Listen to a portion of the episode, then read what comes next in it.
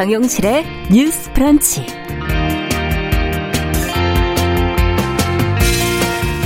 안녕하십니까 정용실입니다. 오늘 쉬시는 분들도 있고 또 평소와 다름없이 일터로 나간 분들도 있으시죠? 임시 공휴일이지만 출근하는 분들 대기업보다는 중소기업 직원이나 자영업자들 중에 많은 것 같습니다. 하루 쉬면 그만큼 수입이 줄어들게 되니까 정해진 날짜까지 생산량을 채워야 하니 회사가 출근을 또 강요하기도 하고요. 이유도 여러 가지가 있겠죠. 어, 그런데 차라리 그냥 평소처럼 생활 반경에서 일상을 보내는 게 나을 수도 있겠다 이런 생각이 들기도 합니다. 예, 갑자기 보도 보셨겠지만 확 불어난 이 코로나19 확진자 수를 보니 가슴이 철렁하다 하는 분들이 많은데요. 자, 이런 상황에서는 연휴라고 어디를 놀러를 갔더라도 마음이 편치는 않을 것 같습니다. 자, 의료진들을 비롯해서 코로나19로 지친 분들을 좀 쉬게 하고 내수도 살려보자 하는 취지로 지정을 한 임시 공휴일인데 의료진이 도리어 더 긴장하게 됐고요. 그 취지를 좀 살리기가 애매한 상황이 돼버렸습니다. 자, 모두들 좀 건강에 주의하시기 바랍니다. 자, 8월 17일 월요일 정용실의 뉴스 브런치 시작합니다.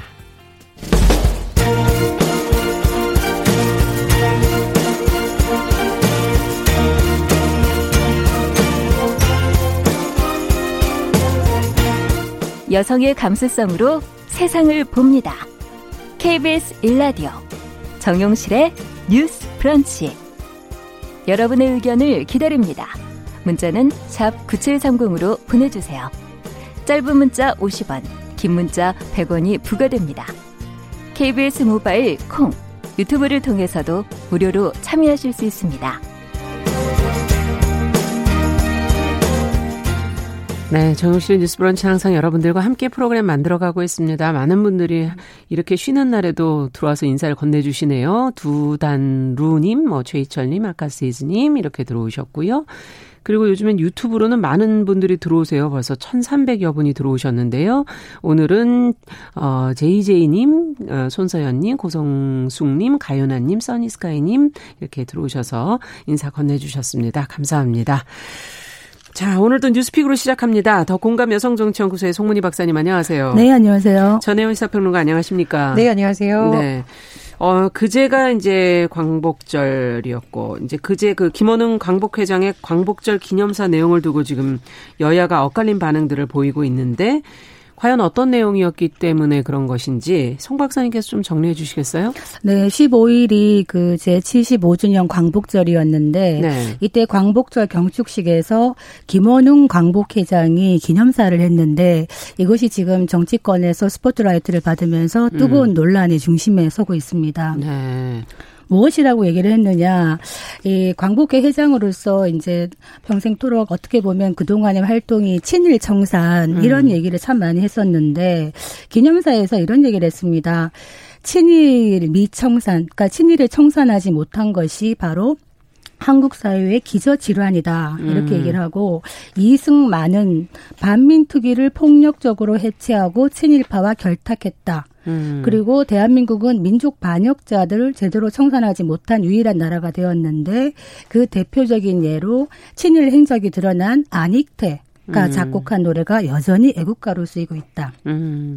이렇게 얘기를 했습니다. 그리고 또한 친일 반민족 인사 69명이 지금 69명이 국립현충원에 안장되어 있는데 네. 이들의 묘를 이장을 해야 된다. 그래서 국립묘지법 개정안이 국회를 통과해야 된다. 이렇게 음. 주장을 했는데 이런 그 광복 회장의 기념사가 논란의 중심에 서면서 오히려 대통령의 기념사가 묻히는 음. 이런 느낌을 받았습니다. 네. 여기에 대해서 통합당은 즉각 반발의 메시지를 냈습니다. 음. 김종인 비상대책위원장이 황당하다. 이승만 전 대통령을 친일파라고 하는 것은 상식에 맞지 않는다. 이렇게 음. 논평을 했고 배준영 통합당 대변인이 초대 임시 정부 대통령을 이름만으로 이승만 음. 대통령이 아니라 이승만이라고 부르고 대한민국의 국가인 애국가를 부정하고 이렇게 하고 있는 대한민국 독립의 정신을 훼손하고 사유하고 있는 김 회장은 즉각 사퇴하라 이렇게 네. 주장을 했고 또 강하게 반발하는 사람이 원희룡 제주지사입니다. 네. 이때 이제 기념식을 할 때 제주도에서도 이제 대독을 하면서 하는데 어떻게 말을 했느냐. 원희룡 제주지사는 강복절 75주년을 맞은 역사의 시기에 이편 저편을 나눠가지고 하나만이 옳고 나머지는 음. 모두 단죄를 받아야 되는 그런 시각으로 역사를 조각내고 국민을 편가르게 하는 것은 옳지 않다. 이렇게 음. 반발을 했습니다. 여기에 대해서 이제 더불어민주당은 지금 공식적인 반응은 좀 자제하고 있는 것 같아요. 네. 공식적인 논평도 없고 그렇지만 더불어민주당 의원들은 개인적으로 이제 좀 옹호하는 듯한 이런 이야기를 하고 있습니다. 대표적으로 소병훈 의원은 제1야당에서 반민족행위 청산 주장에 대해서 이렇게도 불편해하는 것은 음. 아직 진정한 광복이 오지 않았음을 얘기한다 이렇게 얘기를 하고 있고 유, 유기용 의원은 통합당이 친일파들의 대변자냐 이런 음. 식으로 비판을 하고 있습니다. 자 어떻게 보십니까 두 분께서는? 일단은 광복회라는 곳에 대해서 설명을 좀 드리자면 예. 독립 유공자와 그 후손들이 여기 회원입니다. 음. 그래서 저는 광복회에서 친일 문제에 대해서 문제 제기는 할 수 있습니다. 물론 이제 이것이 많은 국민적 공감대를 음. 얻느냐 또 그것이 어느 정도 사실에 기인해야 되냐는 볼 수 있겠지만 일제 문제에 대해서 청산되지 않은 역사를 좀 청산하자라는 주장 자체를 너무 음. 비판할 건 없고요. 다만 이제 이승만 전 대통령이라던가 작곡가 안익태 씨에 대한 부분은 어떤 근거를 기준으로 다시 한번 음. 좀 논란이 돼서 어디까지가 사실이고 어디까지 공가인지는 좀 정리가 될 필요가 있다라고 봅니다. 그러나 네. 이런 문제 제기를 한 것 자체를 너무 정치적 프레임으로 보다 보면 사실 그 친일 문제에 대해서는 아직 청산되지 않았죠. 많은 사람들이 왜 음. 과거를 불러오냐라고 하지만 친일 문제는 아직 청산되지 않았습니다. 음. 아직까지 논란이 되고 있는 부분도 많고요. 그렇다면 그 사실관계를 밝혀야 되는 것이죠. 네. 그리고 일례로 위안부 문제만 같은 경우에도 위안부 피해자들 지금 생존에 있습니다. 그럼요. 95세 할머니 우리가 얘기했잖아요. 해결되지 않은 과제예요. 그러니까 이것을 과거라고 하는 건 저는 맞지 않다. 다만 지금 민주당에서 추진하고 있는 법을 일각에서는 파묘법이라고 부르는데 이게 이제 파묘가 주는 굉장한 어떤 부정적 뉘앙스가 있죠. 음. 그래서 민주당에서는 이것을 이장에 관한 법, 국민묘지법이라고 국민묘지법. 지금 명하고 있는데 이 부분에 대해서는 조금 뭐 주의 깊게 봐야겠습니다만 왜 네. 이런 주장이 나오는지에 대해서는 좀 살펴볼 필요가 있다 이렇게 생각을 합니다. 그 사실은 어떤 역사의 문제이고 이승만 대통령이 어, 친일의 행적이 어느 정도까지인가 그런 부분에 대해서 어, 광복절을 맞아서 또 물론 친일 청산이라는 부분은 할 수 있는 얘기입니다. 음. 그리고 어떻게 보면 아까 전평론가 얘기했듯이 한국 근현대사에서 친일 청산이 제대로 되지 않았기 때문에 많은 부조리가 있어 왔다. 이런 부분은 맞는데 지금의 이 시점에서 김원웅 광복회장이 광복절 경, 경축식에서 어떤 친일이란 반일의 프레임을 계속 얘기한 부분에 대해서 이것이 정치적으로 조금 이용이 되고 있는 여야 할것 음. 없이 이런 부분이 있어서 어떤 정치적 인물이나 역사에 대해서 공과 과를 똑같이 평가하는 것이 네. 중요하다. 그리고 친일 청산이라고 했을 때 친일의 기준 부역의 음. 기준은 과연 어디까지인가 음. 이 부분에 대해서도 사실은 역사 문제에서 어떤 폭넓은 사회적인 공론장과 국민적 합의가 만들어져야 되는 것이고 네. 현충원에 있는 지금 뭐 국립현충원에 있는 친 반일 친일 인사 이런 부분에 대해서도 국민들의 공감이 이루어진다면은 이루어질 수도 있는 일이기 때문에 이런 부분을 사실은 광복절에서 이런 말을 함으로써 여야가 또 이거를 약간 이념 논쟁으로 가고 있는 이런 것들이 보여서 음. 우리가 어, 친북 몰이한다, 반일 몰이한다, 친일 몰이한다 이런 얘기를 하는데 지금 국민들이 굉장히 힘든 시기에 처해 있는 이 와중에 뭔가 과거 지향적인 이념 논쟁으로 가는 게 아닌가라는 음. 그런 걱정은 좀 있고요. 진정한 광복을 위해서는 미래로 가야 된다. 음. 그런 의미에서 제가 아까 말씀드렸듯이 문재인 대통령의 기념사가 많이 묻혔다. 음. 문재인 대통령이 한 말 중에 정말 그 의미 깊게 와닿았던 것이 어떤 거냐. 75주년 광복절을 맞아서 과연 한 사람 한 사람에게도 광복이 이루어졌는가. 음. 이런 얘기를 했거든요. 그래서 개인이 나라를 위해서 존재하는 것이 아니라 개인의 인간다운 삶을 보장하기 위해서 나라가 존재하는 것이다. 이런 그렇죠. 얘기를 했는데 음. 사실은 광복의 진정한 의미가 이게 아닌 가 싶고 또 하나 묻혀버렸던 것이 무엇이냐. 북한과의 문제입니다. 음. 문재인 대통령이 진정한 광복이라는 것은 오늘날 지금 평화롭고 안전한 통일 한반도에서 음. 모든 생명이 안전하게 사는 거다 이런 얘기를 했는데 이런 광복의 메시지를 북한 정부도 좀 귀 기울여 듣고 음. 반응을 했으면 좋겠다 이런 생각이 들었는데 어제는 김원웅 이 기념사 때문에 사실은 이런 것들이 다 이렇게 묻혀버린 이런 좀 음. 아쉬움이 있습니다. 네. 저는 과연 한일 관계라는 것이 과거인가? 음. 과거이자 현재이자 미래이죠. 제대로 세워지지 않은 역사는 어, 우리 후손들에게 잘못된 역사를 되풀이하거나 여전히 청산되지 않은 과제를 오히려 물러주는 것입니다. 그렇기 네. 때문에 아직까지 피해자들이 생존해 있는 문제라든가 독립 유공자의 직계도 지금 남아있는 경우도 많습니다. 음. 그러니까 이것은 해결되지 않은 과제인 것이지 과거라고 볼 수는 없다고 생각을 해요.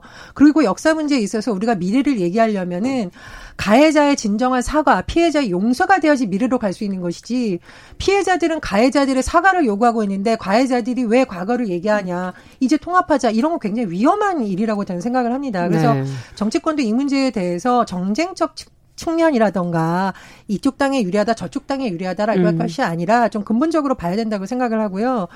그리고 전 이제 민주당도 중요하지만 통합당이 굉장히 중요하다고 보는데 통합당에서 이번 총선에서 윤봉길 의사의 손녀 윤주경 의원 네. 비례대표로 네. 의원으로 지금 영입을 했습니다. 그건 네. 무슨 뜻인가요? 독립운동에 대해서 관심을 갖겠다라는 거 아닙니까? 음. 친일 청산 논란에 대해서도 우리가 한 번은 짚고 가야 된다. 피해가지 않겠다. 전 이렇게 해석을 했습니다. 근데 네. 최근 보여주고 있는 모습은 조금 일부 정치인들의 발언은 이거와 좀 대치된다 이렇게 해석을 하고요. 원희룡 제주도지사가 미래를 얘기하고 평가리기에 대해서 비판을 했는데 제가 일례로 제주도 사삼항쟁 한번 얘기를 해보겠습니다. 이 사삼이라는 사건이 이념을 둘러싸고 많은 제주도민이 서로에게 총뿌리를 겨누고 희생됐던 사건인데 이 사건이 그래도 조금씩 서로에 대한 용서로 갈 수 있었던 것은 용서를 빌었던 이 과정 이 있었기 때문이에요. 그냥 네. 일방적으로 피해자들에게 이것을 잊으라고 했었던 것이 아닙니다. 음. 그렇다면 친일 문제도 그런 과정을 거쳐야만 미래로 갈 수 있다라고 저는 생각을 하고요. 그리고 통합당에서 정강 정책 초안을 선보인 데 보면은 사실상 처음으로 임시 정부와 독립운동에 대한 것을 네. 초반에 언급하고 있어요. 그래서 저는 미래통합당이 미래를 얘기하려면 역사 문제에 있어서 아픈 부분은 짚고 넘어가야 된다. 음. 이렇게 생각을 합니다. 네. 자, 앞으로 또 어떤 어, 논쟁들이 이어질지 저희가 한번 또 지켜보면서 어, 어떤 판단을 하는 것이 또 국민적으로 더 좋을지를 같이 한번 고민을 계속 해보도록 하겠습니다. 자, 두 번째 문제는 어, 지난 주말에 광화문 일대에서 대규모 집회를 지금 주도한 정광훈 목사에 대한 비판이 지금 최근에 계속 일고 있는데 특히 코로나19가 지금 다시 확산세가 되면서 더 문제가 되고 있거든요. 정부 그리고 서울시가 지금 고발장을 냈고요. 검찰은 전 씨의 보석 취소 청구를 검토해 보겠다. 지금 그렇게 입장을 밝히고 있습니다. 전혜연 평론가께서 관련 내용 보도 내용을 좀 정리를 해 주시죠. 저는 사실 이게 법원에서 판단을 내리는 부분에 대해서는 웬만하면 잘 비판을 좀 주의해서 합니다. 왜냐하면 사법부의 또 판단을 존중해야 되니까요. 그런데 이번 판단은 조금 개인적으로 매우 아쉬움이 드는데 네. 당초에 서울시에서 이 대규모 집회 금지 행정 명령을 내려서 8.15, 아니, 죄송합니다. 예, 예. 광복절날 이래는 여러 가지 집회에 대해서 좀 차단을 하려고 했었습니다. 그런데. 사전에. 예. 네. 4.15 부정선거 국민투쟁본부라는 곳이 있죠. 이제 국투본이라고 부르는데요. 여기에 대해서 집회금지 행정명령에 대해서 사실상 이제 법원이 제동을 건 거죠. 네. 예. 집행금지 가처분 신청에 대해서 여러 가지 논란 끝에.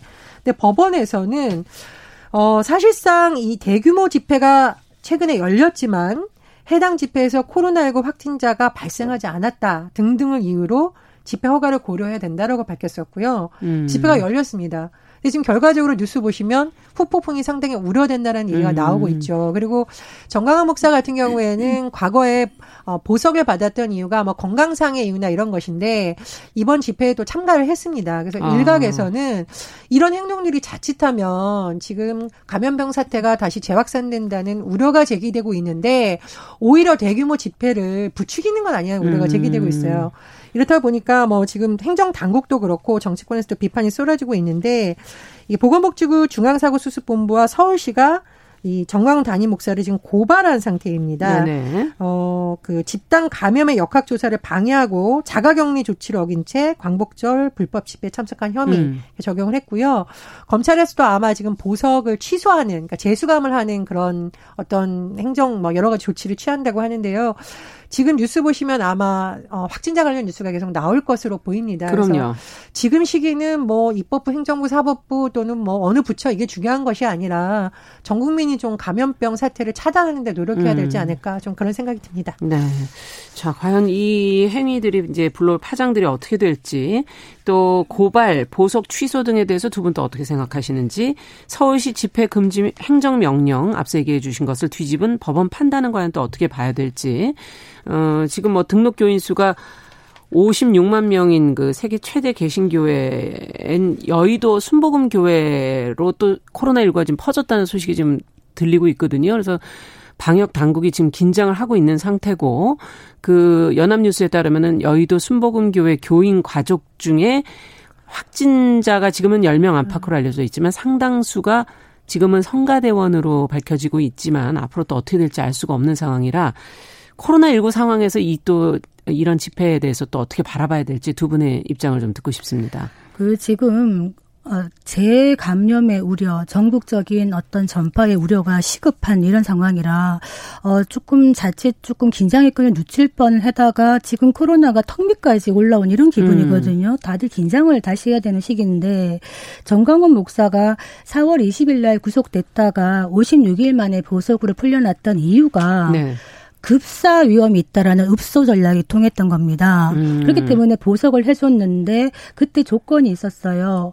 위법한 집회나 시위에 참가해서는 안 된다는 조건이 붙었습니다. 아. 그런데 이분이 나와서는 계속적으로 이제 수천 명이 모이는 집회에 나가서 발언도 하고 예. 이런 식으로 하고 있고 지금 아까 말했듯이 사랑제일교회에서 확진자가 거의 300여 명 이상 음. 나올 거의 달해가고 있는 상황이고 또 뉴스를 보니까 사랑제일교회 목회자 중에 최소 3명이 또 확진이라고 하면 음. 목회자가 확진이면 접촉한 신도들의 또 감염 그렇죠. 우려가 크다는 거죠. 예. 그리고 신도수가 많은데 지금 어 3천 명은 자가격리를 얘기를 하고 있고 나머지 700명에서 전수조사했는데 이만큼 감염자가 나왔다는 것은 앞으로 2주간의 잠복 기간을 거쳐서 또 음. 증폭될 수가 있다. 그래서 그렇죠. 사실은 사랑 그 담임 목사로서는 굉장히 조심을 시켜야 되는 이런 상황인데 거기에 대한 위기 의식이 없는 것 같아요. 그래서 음. 정강훈 목사에 대해서 보석 여건을 위반했기 때문에 보석 취소 청구를 지금 검찰이 했죠. 네. 그래서 여기에 대한 결론이 나올 것. 같은데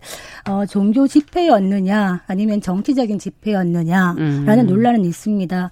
물론 한편에서는 이 집회 광화문 집회에 뭐 추산 몇만 명이라는 이야기도 있고 뭐 네. 10만이 넘어갔다 이런 추산도 있는데 광화문 광화문 집회에서 이제 나온 어떤 메시지들은 한번 귀를 기울일 만은 해요. 어떤 것들이 나왔느냐. 정부의 부동산 대책이라든가 추미애 법무부 장관의 직권 남용 더불어민주당 소속 지방자치단체들의 성추문 어떤 정부의 부동산 정책이나 실정에 대한 어떤 불만들이 나올 수는 있는데 네. 이런 메시지가 정강훈 목사가 이제 주체가 되는 이런 식으로 나오기 때문에 지금 야당인 미래통합당도 음. 선뜻 여기에 부응을 할 수가 없는 겁니다. 그래서 어, 정부나 대통령으로서는 이런 어, 광화문에서의 어떤 이런 메시지, 국민의 비판, 불만을 접수는 하되 지금 방역 이 심각한 상황에서 이런 식의 집회를 하는 거에 음. 대해서는 정말 경과 망동을 상가할 필요가 있겠다 이런 생각이 듭니다. 근데 일부 세력들은 지금 4.15 총선이 부정선거였다라고 하면서 집회를 하겠다라고 밝힌 거잖아요. 그 안에서요. 이걸 예. 과연 국민의 여론으로 볼 수 있습니까? 아니면 음. 상식에 음. 벗어나는 주장이라고 봐야 될까요? 저는 그 부분에 대해서는 국민들이 좀 냉정하게 평가를 해야 된다.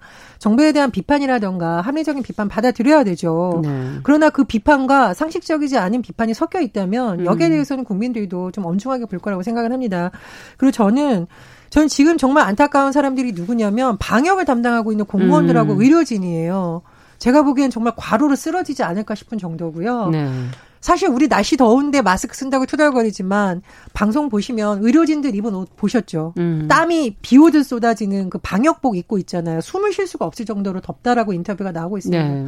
이런 사람이 좀 쉬게 해줘야 되지 않습니까? 음. 아니 저는 이걸 보면서 아직 방송에서 제발 이렇게 화를 내면 안 되는데 이런 걸 볼 때마다 음. 어른으로서 너무 창피하고 어른들의 잘못으로 인해서 학교도 마음껏 못 가는 학생들에게 정말 어른들이 미안해야 된다고 생각을 합니다. 그리고 지도자라면 종교 지도자라면 더 많은 사람들의 고통을 줄일 수 있는 방안이 오히려 나서야 되지 음. 않을까 이렇게 생각을 합니다. 그래서 종교 집회든 정부 비판 집회든 감염병 사태라는 특수 상황에서 어떤 것이 어른들이 아이들에게 보여줄 모습인가 정말 상식적인 선에서의 판단이 필요하다고 봅니다. 네. 자, 그러면은 앞으로 집회는 뭐 아무래도 조금 자제되지 않을까 하는 생각이 들고요. 법원의 판단 또 어, 어떻게 나올지 계속 한번 저희 지켜보겠습니다. 자, 마지막으로는 여성과 남성이 같은 약, 용량의 약을 복용했을 때 여성에게 부작용이 일어날 위험이 높다는 그런 연구 결과가 있어서 저희가 내용을 좀 살펴볼까 하는데요. 전혜연 평론가께서 관련 내용을 좀 정리해 주시겠어요? 예, 우리가 이제 여러 가지 약물이 있는데 여성하고 남성들의 구분이 없이 되는 경우가 많습니다. 우리가 시판되는 약도 보면은요, 뭐 1일 1회 식사 후에 뭐 30분에 복용해라 이렇게 나와 있지 그렇죠. 여성인 경우 남성인 경우 구분된 경우 이렇게 많지 않은데요. 네. 근데 문제는 뭐냐면 같은 약을 같은 용량을 복용해도 여성이 남성보다 부작용 위험이 높다라는 연구 결과가 음. 있다라는 겁니다. 그렇다면은 여성에게는 용량을 남성보다 낮춰야 처방해야겠죠. 근데 네. 굉장히 이게 당연해 보이는 연구 결과인 것 같지만 사실은 그렇지 않다라는 겁니다. 이제까지 음. 이렇게 되지 않았다는 거예요. 예를 들어서 약성분의 혈중 농도 같은 경우에는요. 네. 똑같은 약을 똑같은 용량으로 먹었을 경우에 여성이 남성보다 혈중 농도가 더 높다라고 합니다. 어. 그리고 약 성분이 체외로 배설되는 시간도 여성이 더 긴다고 하죠. 남녀 차이가 있군요. 호르몬 뭐 음. 차인가? 뭐 여러 가지 어떤 뭐 차일까요? 있다고 예. 하는데요. 그래서 네. 예를 들면은 그래서 FDA가 2013년 여성에게 왜 우리 졸피뎀 얘기 많이 예, 하잖아요. 예, 예. 졸피뎀 처방 용량을 남성의 절반으로 줄이겠다고 합니다. 이제 수면제로 음. 쓰이는 성분인데 네. 만약에 여성들이 남성과 똑같은 용량을 먹었을 경우에는 다음날 아침에 계속 졸린 상태 계속 되겠죠. 아. 뭐 그렇다면 예를 들면 운전을 했을 경우에 위험할 수도 있고 여러 가지 예. 부작용이 있을 수 있습니다. 왜 이렇게 당연해 보이는 것이 이제까지 제대로 되지 않았을까? 과거에 여러 가지 임상 실험을 할 때요. 여성들을 제외하고 남성들을 중심으로 아. 실험이 진행됐다고 합니다. 예. 왜냐하면 여성들의 경우에는 예를 들어 이제 가행 연령대라고 하면 호르몬 변화가 있을 수 있는데 네. 이것이 미치는 영향력을 차단한다는 명분으로 이렇게 진행이 됐다라고 하는데요. 음. 이게 과연 환자를 위한 것이었는지 좀 의문이 제기되는 시점입니다. 그래서 네. 이런 부분에 대해서 지금 국제 전문가들도 많이 좀 개선하려는 노력이 진행된다고 하는데요. 음. 여성의 건강 네, 뭐, 안, 뭐 안전과 직결된 문제인 만큼 더 많은 연구 결과가 좀 나왔으면 합니다. 그렇군요. 참 연구 결과에서 지금 가장 놀라운 거는 임상 시험에서 가임 여성 좀 위험하기 때문에 어, 배제하다 보니까는 여성은 아 어, 거기에 아주 기준이 되지 못했었구나 하는 그런 생각이 들어서 두 분은 이번 연구 결과를 어떻게 보시는지요? 이 주제는 여성들에게 참 중요한 주제 같아요. 그래서 이 주제를 보고 제가 의사 전문가 두 분하고도 통화를 해봤는데 예. 이게 생각보다 심각할 수 있는 이유가 우리가 약을 먹을 때 보면 아까 말했듯이 성인, 소아, 유아 이렇게는 구분이 되어 있는데 네. 여성, 남성은 구분이 안 되어 있잖아요. 음.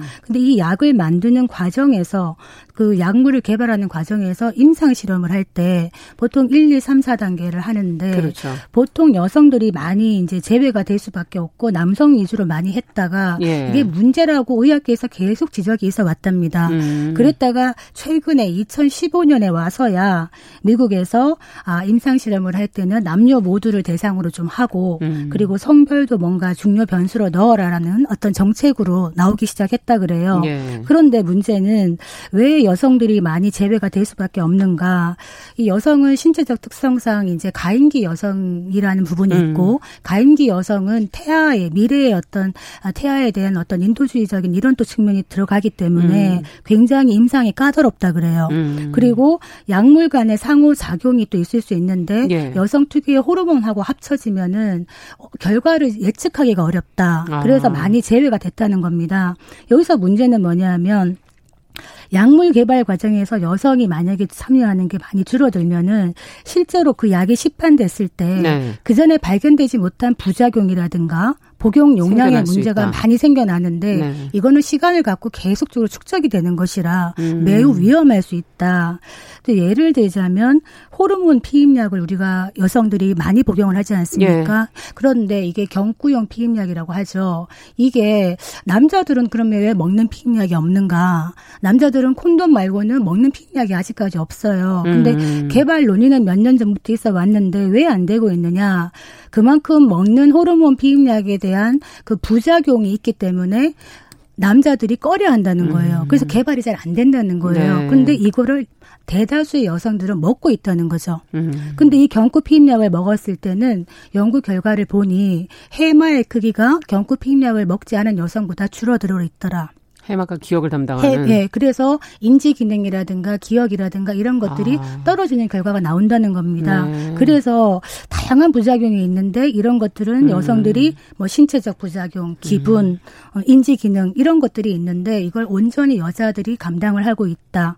그리고 또 하나의 문제점을 얘기하시는 게 뭐냐면 임상 실험에서 배제되고 제외되는 부류가 누구냐? 음. 여성, 소아, 음. 아시아, 아시아계, 흑인계, 멕시칸계 네. 이렇게 많이 제외되고 있다고 그래요. 아무래도 코로나19 백신 연구에서도 인종이 얼만큼 예. 참여했느냐를 문제 삼고 있지 않습니까? 그렇기 때문에 예. 이런 부분도 음. 배제와 차별이 있구나라는 걸 느꼈습니다. 네. 일단 뭐 피임약 부작용에 대해서는 증명된 건가 증명되지 않은 것이 있기 때문에 조금 더 뭐 보충 설명을 음. 드리고요. 또 어떤 실험을 거쳤느냐에 따라서 논란이 있는 부분이 있을 수 있기 때문에 그런데 다만 박사님께서 말씀해 주신 부분 중에서 맥락을 꼭 짚어야 되는 것은 왜 여성들이 먹는 피임약에만 많은 연구가 이루어졌는가라는 음. 부분은 정말 돌아봐야 되는 부분인 그렇죠. 거죠. 네. 그리고 사실 경구 피임약보다 더 뭐 확실한 방법으로서 콘돔을 많이 얘기하는데 기피하는 문화에 대해서도 짚은 적이 있잖아요. 그래서 맞습니다. 그런 부분에 있어서 좀 돌아봐야 될 것 같습니다.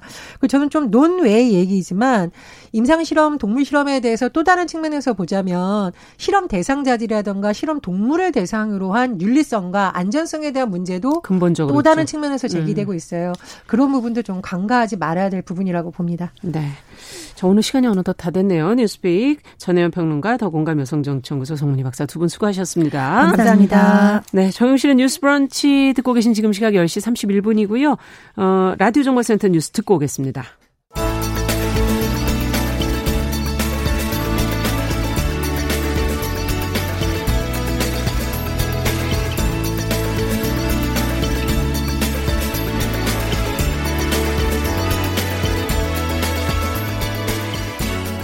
세상을 보는 따뜻한 시선. KBS 일라디오 정용실의 뉴스 브런치. 매일 아침 10시 5분 여러분과 함께합니다. 네, 정용실의 뉴스 브런치 듣고 계신 지금 시각 10시 33분입니다. 자, 앞서도 저희가 계속 코로나19 확산세에 대한 우려를 말씀을 드렸었는데요. 지금 이 확산 속도가 좀 가파르고 빨라진 것 같습니다. 교회, 식당, 뭐 시장, 학교 등에서 지금 동시다발 집단 감염이 많이 발생을 하고 있고 또 지난 주말에 광화문에서 대규모 집회까지 열리면서 대유행이 다시 또 오는 건 아닌가 하는 여러 가지 걱정들이 커지고 있습니다. 오늘 월요 인터뷰 시간에 이와 관련해서 전문가의 이야기를 좀 직접 들어보도록 하겠습니다. 고려대 안산병원 감염내과 최원석 교수 지금 전화 연결돼 있습니다. 안녕하십니까 교수님? 네, 안녕하세요. 네. 지난주 후반부터 지금 갑자기 확진자 수가 크게 늘어나기 시작해서요. 지금 뭐 3월 초 대유행기 수준에 근접했다 이런 보도들이 지금 계속 나오고 있는데 왜 그런 걸까요? 그동안 뭐 문제가 좀 잠재돼 있었던 건가요? 네, 뭐 그럴 가능성이 좀 있죠. 뭐 무엇보다도 경계심이 좀 많이 낮아지지 않았습니까? 그렇죠. 또 방역 수칙이 잘 지켜지지 않는 것도 저희가 자주 보게 되는데 그런 네. 것들이 문제가 되지 않나 싶습니다. 음. 사실은 뭐 최근에 국내 환자 발생 수가 좀 적어지는 상황이기도 했었고 수혜 같은 게 있었으니까 네. 이런 이슈 때문에 코로나 자체에 대한 관심이 많이 적어지기도 했거든요. 네. 뭐 이러면서 어뭐 실내 활동 다양한 형태로 이루어지는 것들이 적절한 방역 수칙 이런 게 지켜지지 되지 않은 상태를 지속이 아마 됐던 것 같고 음. 이런 게 지금 현재 증폭에 영향을 준 것으로 생각이 됩니다. 그렇군요. 사실 수혜가 워낙 커서 이제 그쪽에도 관심들을 많이 갖고 계시다 보니까 조금 긴장감은 떨어진 건 맞는 것 같아요. 근데 지금 이제 특히 서울하고 수도권에 확진자가 많이 발생을 하고 있는 걸 더 우려하고들 계시는데 여긴 인구수도 워낙 많고 시설도 많고 또 시민들의 활동 반경 자체가 좀 넓어서 다른 지역 개 확진자가 나온 그 숫자보다 똑같다고 하더라도 더 위험하게 봐야 되는 거 아닌가? 어떻게 보십니까? 네, 그렇죠. 말씀해 주신 것처럼 서울을 비롯한 수도권은 우리나라에서 인구가 가장 많고 또 밀집도도 높고요. 네. 또 회사도 많이 모여 있죠. 그래서 여러 사람이 모이는 상황이 불가피하게 반복이 될 수밖에 없는 지역입니다. 네. 또 지금 뭐 휴가철을 맞이하고 있는데 이런 시기에 지방으로 많이들 지금 여행을 가거나 하시거든요. 네. 이런 면에서도 수도권의 환자 발생은 뭐 더 증폭될 위험도 높고 통제하기도 어렵고 또 다른 지역하고 비교해 본다고 하더라도 위험 도가 음. 훨씬 높은 것이 사실이다라는 생각이 듭니다. 네. 또 지난 토요일에는 그 서울 광화문에서 대규모 집회가 있지 않았습니까? 어, 또 이 전국 각지에서 몰려든 인파기 때문에 그 이후가 어떻게 될 것인가 하는 우려를 지금 표명하시는 분들도 많으신데요. 어, 어떻게 보십니까, 교수님께서는? 굉장히 걱정스럽죠. 특히 이제 집회 참석하셨던 분들 중에서 밀접 접촉자로 분류가 되어야 하는 분들도 있을 수 있다는 것이거든요. 네. 어, 지금 보면 어, 이제 증상이 없는 사람들만 모였다라고 해서 감염이 되지 않는다라고 단언하기가 어렵습니다. 음. 지금 알려진 바로는 전체 감염자의 한 40%까지도 무증상자가 있을 수 있다 이렇게 되어 있고요. 그렇게 높군요. 증상이 생겨난 사람의 경우에도 증상이 발생하기 전부터 전 파가 될 수 있거든요. 음. 그러니까 그 안에서 증상이 없는 사람들만 다 체크해서 모였다고 하더라도 감염이 되어 있는 분, 다른 사람에게 전파를 시킬 수 있는 분이 있을 수 있다는 거고, 네. 그 안에서 방역의 수칙이 지켜지지 않았다면, 마스크를 착용하지 않고, 또 그 상태로 구호를 외치거나 하셨다면, 음. 전파가 이루어질 가능성이 상당히 높거든요. 예. 또, 지금 이제 역학조사가 잘 되고 있지 못한다는 이야기도 들리고 있는데, 이런 부분도 또 다른 걱정이 고요. 또이 음. 집회가 어, 서울 경기 지역에 있는 분들만 모여서 했던 것이 아니고 전국에서 모였다가 다시 전국으로 흩어지는 상황이거든요. 아, 네. 그런 면에서도 지금 서울 경기 지역에 있는 이런 확산세가 지방으로 이어질 가능성도 있어서 굉장히 걱정스럽게 보고 있습니다. 네. 야외 집회나 모임은 괜찮다. 또 운동할 때도 그렇고 야외에서 활동하는 거 바람도 불고 그래서 마스크를 안 써도 괜찮다 이렇게 주장하시는 분들이 계신데 어떻게 보십니까? 의학적으로. 네, 뭐 실내에 비해서 실외가 전파 위험이 낮은 거는 맞죠. 예. 만약에 야외에서 사람 간의 거리를 충분히 두고 있다 그러면 마스크를 착용하지 않을 수 있습니다. 그렇지만 어, 실외라고 하더라도 여러 사람이 밀집해서 모여 있다면 네. 실내하고 똑같이 마스크를 쓰셔야 되고요. 음. 특히 뭐 집회를 한다면 구호를 외치게 되는데 그러면 침방울이 더 많이 튀를 수가 있을 것이고 음. 또 운동을 하시는 경우라면 운동하면서 호흡이 거칠어지고 만약에 감염이 되어 있는 분이 운동을 하고 계셨다면 더 많은 바이러스를 분비하게 될 가능성이 아. 있거든요. 이런 점들이 전파 위험을 증가시키는 요인이 될 수밖에 없기 때문에 야외라고 하더라도 이러한 상황이 된다면 꼭 마스크를 착용하시는 것이 옳은 방법입니다. 네, 야외라도 긴장의 끈을 놓으실 수가 없네요. 말씀을 들어보니까. 네, 맞습니다. 예. 근데 지금 사회적 거리두기 2단계가 서울 경기권 어제부터 이제 시행이 됐는데 오늘까지 지금 연휴 아니겠습니까? 여행을 다니는 분들도 계시 계실 거고 방역 관련해서는 아무래도 어려움이 좀 많은 상황이 아닐까 하는 생각이 들기도 하고요. 어, 이 거리두기와 관련해서 시민들에게 좀 당부하실 점, 어, 또 강조하고 싶으신 점이 있다면 좀 한번 짚어주시죠. 네, 이제 지금 현재 사회적 거리두기 2단계가 수도권 지역 그리고 부산도 이제 지역적으로 적용하겠다고 했는데요. 네. 이렇게 이제 국소적으로만 발효가 되긴 했는데 지방에 휴가지에 있으신 분들을 생각해 보면 수도권이 거주지이거나 수도권에 직장을 가진 분들이 아마 많으실 거거든요. 그럼요. 네, 그러니까 이제 수도권을 벗어났으니까 사회적 거리두기 2단계 있는 지역이 아니니까 괜찮다고 생각하시면 음. 절대로 안 되고 그곳에서도 거리두기를 아주 철저하게 지켜주시 는 것이 아주 중요합니다. 음. 우리가 뭐 미국이나 유럽이나 일본에서 큰 유행을 보면서 이게 우리가 경험하지 않을 상황이라고 생각하시는 경우가 있는데 그렇지 않거든요. 그런 네. 일을 우리도 겪을 수가 있습니다. 지금 뭐 음. 장마 끝나고 모처럼 연휴고 또 휴가철이고 이래서 어, 충분히 쉬고 즐기고 싶은 마음이 있으신 건 이해할 수 있지만 네. 그 안에서도 방역의 원칙을 꼭 지켜주셔야 하고요. 그렇게 하지 못하면 본인뿐만 아니라 주변에 있는 가족들 또 우리 사회 전체 위험이 가해지는 상황이 되기 때문에 모두가 같이 우리 사회를 함께 좀 지켜주셨으면 하는 마음이 있습니다. 네, 사실 여태까지 그래도 어, 방역이 잘 된 데는 거리두기를 잘 지켜주셨던 시민들의 의식 때문에 이런 게 가능했던 게 아닌가 싶기도 한데요. 지금 이 수준에서 좀 더 강력한 대응으로 갈 가능성 어느 정도 거론되고 있다고 보시는지 필요하다고 느끼시는지 좀 네, 예전에 정부가 발표하셨던 기준으로 본다면 네. 사회적 거리두기 3단계 그러니까 이제 환자 발생 일일 환자 발생 수가 100명을 넘어서고 있는 상황 네. 또 감염 경로가 불명확하고 집단 발병의 형태가 계속 급증하고 있는 상황 이런 부분에 조건을 일부 맞추고 있거든요. 음. 일단 정부가 2단계로 올리면서 한 2주 정도의 추이를 보아서 단계의 격상이나 또는 강한 행정력의 발효나 이제 이런 부분을 어, 결정하겠다고 이야기했는데요. 네. 네. 만약에 지금과 같은 확산세가 어뭐 일주 이내라도 네. 별로 잡히지 않는다면 특히 음. 지금 고령자분들이 많이 발생하고 있는데 이런 고위험군에서의 문제가 계속 드러난다면 어이 이 단계를 더 올릴 가능성도 충분히 있습니다. 네, 단계를 더 올리게 되면 그 다음에는 어떤 상황이 되는 건가요? 3단계 네, 만약에 이제 3단계로 네. 올리게 되면요. 일단 이제 10명 이상이 모이는 집회나 모임은 다 할 수가 없게 이상. 되고요. 네. 네, 대부분의 다중이용 시설은 네, 다 아마 어, 문을 닫거나 특히 고위험 시설들은 문을 닫아야 하는 상황이 될 겁니다. 또 음. 학교 같은 경우에도 다 이제 온라인 수업으로 완전히 전환이 되게 되니까 네. 어, 사회적으로도 미쳐지는 영향이 굉장히 크겠죠. 그렇군요. 자, 이제 근데도 지금 하나 또 우려스러운 건 의료 현장에서 지금 전공의들이 업무 중단 예고하면서 어 우리 입장에서는 코로나 확산이 계속 이렇게 이어질 경우엔 진료에 문제 생기지 않을까? 비상적인 그런 상황이 생기지 않을까 하는 걱정도 되거든요. 남아있는 의료진 또 너무 힘들지 않을까 하는 그런 우려도 되고요. 어떻게 생각하시는지 어떤 조치가 좀 필요하다고 보십니까? 네, 지금 이제 전공의들이 업무를 중단한다고 하더라도 사실은 뭐 교수를 비롯한 전문의들이 이제 버티고 업무를 아마 이어나가게 될 것 같고요. 네. 이제 그렇게 되더라도 의료진들이 갖는 업무 분야가 상당히 많은 거는 맞죠. 음. 사실은 저도 모두 뭐 이제 전공의들이 업무 중단을 한다면 그 상황을 버텨가야 하는 뭐 교수 이기 때문에 걱정이 되는 상황이기는 한데요. 네.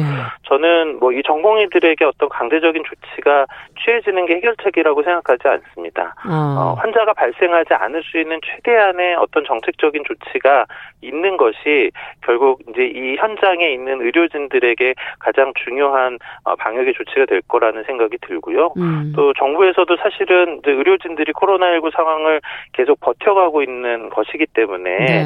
의료진들이 기운을 잃지 않도록 해주셨으면 하는 마음이 있습니다. 네. 무엇보다 그러면 시민들이 일단 사회적인 거리두기를 잘 유지해 주시는 것 그게 가장 중요하겠네요. 네, 맞습니다. 네, 오늘 말씀 여기까지 듣겠습니다. 감사합니다. 네, 감사합니다. 네, 월요 인터뷰 오늘은 다시 심각해지고 있는 코로나19 확산 상황 대책에 대해서 고려대 안산병원 감염내과 최현석 교수와 이야기 나눠봤습니다.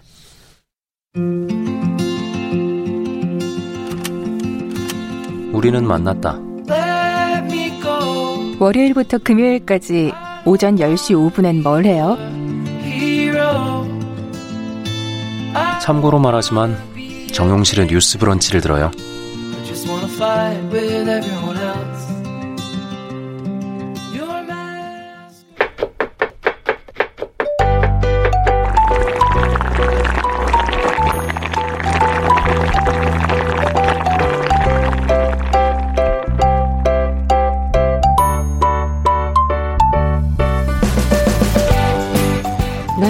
건강하게 맛있게 다 함께 잘 먹고 잘 사는 방법 얘기해 보죠. 건강한 식탁 오늘도 홍신의 요리 연구가 잘해 주셨습니다. 어서 오십시오. 네, 안녕하세요. 휴가를 떠나시려다가 일로 오셨나? 네. 네, 지금 뭐 음. 가는 것보다 사실 더 중요한 일들이 많이 있네요. 지금 그러니까 수혜가 이제 또 있어요. 끝나자마자 그쵸? 이게 또 코로나가 네. 지금 또 확산된다고 하니 걱정입니다. 여러 네. 가지로 걱정스럽습니다. 네. 지금 사실 오늘은 저희가 수혜와 관련해서 조금 네. 농산물 얘기를 좀 그렇죠. 해보려고 그랬잖아요. 오늘 진짜 말도 못하게 해가 반짝 나서 서울은 네. 굉장히 반갑기도 하면서 한편으로 약간 좀 걱정이 이제 되기 시작하는 게 어떤 부분이 아니 그동안 사실 비가 꽤 오랫동안 내렸잖아요. 이게 거의 한 달 가까이라고 맞아요. 해도 네 과언이 아닌데요. 뭐 중간에 하루 이틀 정도 뭐 좀 숨 쉬었지만 네, 그랬지만요. 네. 이렇게 되면 사실 문제점이 뭐냐면은 그러니까 시장에서 이미 물가 폭등 을 체감하시는 분들이 많으실 거고 마트에서 아, 맞아요. 저희 같은 경우는 저는 이제 식당을 운영하고 있잖아요. 재료값이 많이 그쵸? 올랐겠네요. 많이 오른 정도가 아니에요. 지금은 이제 뭐 옛날에 금채소 뭐 이렇게 얘기를 했었잖아요. 금치 금치. 그러니까 김치 그거는 금치. 이제 김치 얘기도 네. 했지만 사실 채소 과일 값이 너무 많이 오르락 내리락 하고 있는 바람에 채소자 앞에다가 금자를 붙여서 아. 초록 색깔 이파리나 이런 거를 먹을 수 있는 상류층이 따로 나눠져 있는 거 아니냐. 아. 이런 얘기들이 막 돌기도 해요. 근데 실제로 저희는 그 초록 색깔 이파리라고 얘기했던 그 약간 재배 작물들 예, 있잖아요. 에, 에. 상추라든지 상추. 예, 상추는 에. 예. 그래도 그나마 조금 나아요. 근데 특수 상추들 뭐 green romaine이라든지 아, 뭐 이런 아. 것도 있잖아요. 이게 20배 가까이 올랐습니다. 20배? 네. 그 얼마라는 얘기예요? 저희가 봤던 가격이 정확하게 한 20배 정도 돼서 특히 허브 같은 경우에는 아예 성해 있는 거를 구할 수가 없었어요. 아. 그래서 뭐 아예 이렇게 문자가 농장에서 와요. 그냥 당분간은 채소 네 사용이 어려울 수도 있으니 뭐 돈을 얼마를 내든지 간에 좀 양해를 부탁드린다. 손님들께도 야. 조금 이렇게 양해를 구하고서는 요리 메뉴를 변경하시는 것도 사실 방법이다. 아. 이런 정도로 심각했었어요. 그러니까 오늘 사실 해가 반짝 나고 어저께 조금 그나마 뭐 비가 덜 온 그런 상황에서 채소값이 이런다고 해서 내려갈까요? 사실 그렇지는 않거든요. 너무나 오랜 기간 비가 왔기 때문에 맞아요. 네. 다 지금, 잠겼겠죠. 그죠? 네, 잠긴 것도 잠긴 거지만 이렇게 상하고. 물에 의존해야 되는 초록 색깔 이파리들이라든지 아니면은 수분이 많은 과일들 있잖아요. 아, 수박, 수박, 네, 복숭아 음. 이런 것들은 이미 맛이 무너진 지가 오래고 심지어는 이거를 수확을 할 수가 없는 지경에 이르르기 때문에 음. 당분간 아마 조금 예전 같은 가격으로 드시기는 굉장히 어려울 거라는 야, 예상이 들어요. 지금 지금 벌써 여기 올려주신 분 중에 네. 가연아님은 콩나물 집에서 길러 먹고요. 네. 상추, 깻잎 실내에서 전등 켜고 키워 먹어야 되는 거 아닌가? 그러니까요. 까만 비닐 치고. 네. 근데 이게 정말 웃을 음. 일이 아니라 옛날에 네, 이런 일을 이런 예견을 많은 경제학자들이 했었잖아요. 그랬나요? 실제로 네 초상류층이 되면 이제 나중에 미래 사회에는 길러 먹고 재배해 먹고 그리고 자급자족을 할 수밖에 없는 시대가 온다. 근데 지금 아. 이렇게 날씨를 컨트롤을 할 수가 없으니까 사람이 맞아요. 인간의 힘으로 이 상황에서 지금 채소 과일은 가격이 문제가 아니라 맛이라든지 아니면 아예 수확량 자체에 그렇죠. 문제가 생기는 거기 때문에 우리는 앞으로 아마 복숭아를 접하지 못하게 될 수도 있다 이런 생각을 하기도 해요.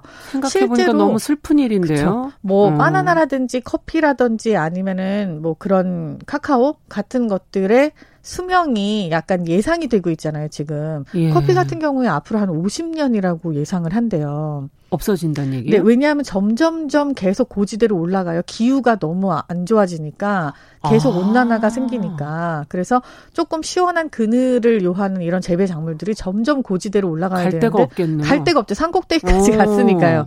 그렇게 되면은 30년에서 50년 이후에는 우리가 커피를 못 마실 수도 있다.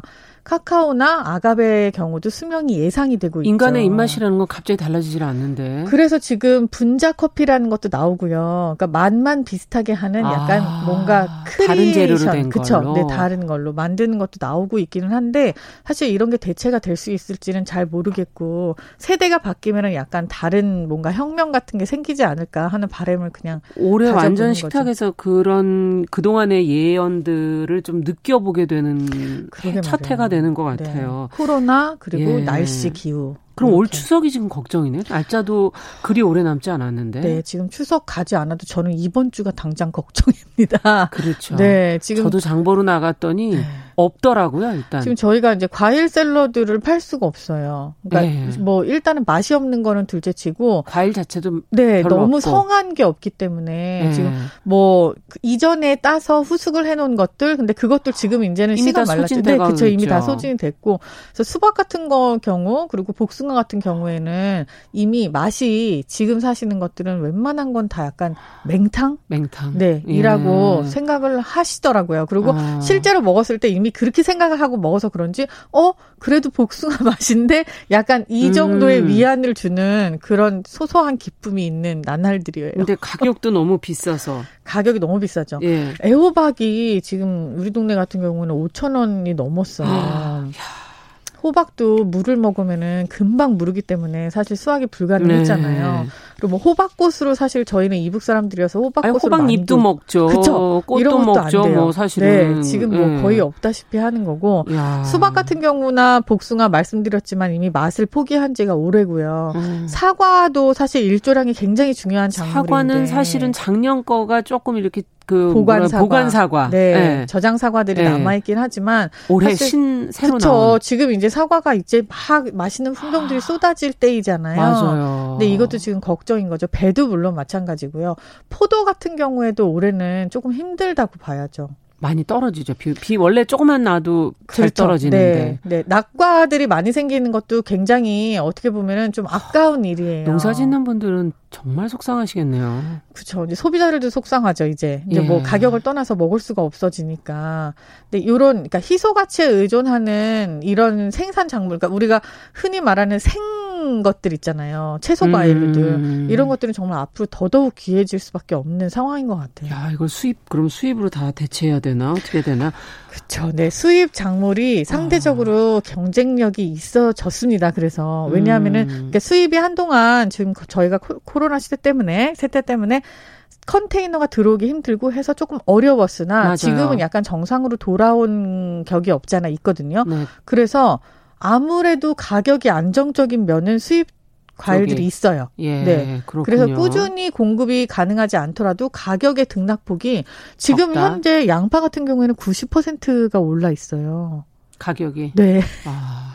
양파는 예. 정말 기본 재료잖아요. 모든 데 다 들어가죠. 마늘 양파 네. 기본이죠, 정말. 이것 이런 기본 재료들이 다 예. 너무나 많이 올라 있는 아, 거죠. 그러면 하우스에서 재배한 좀 날까요?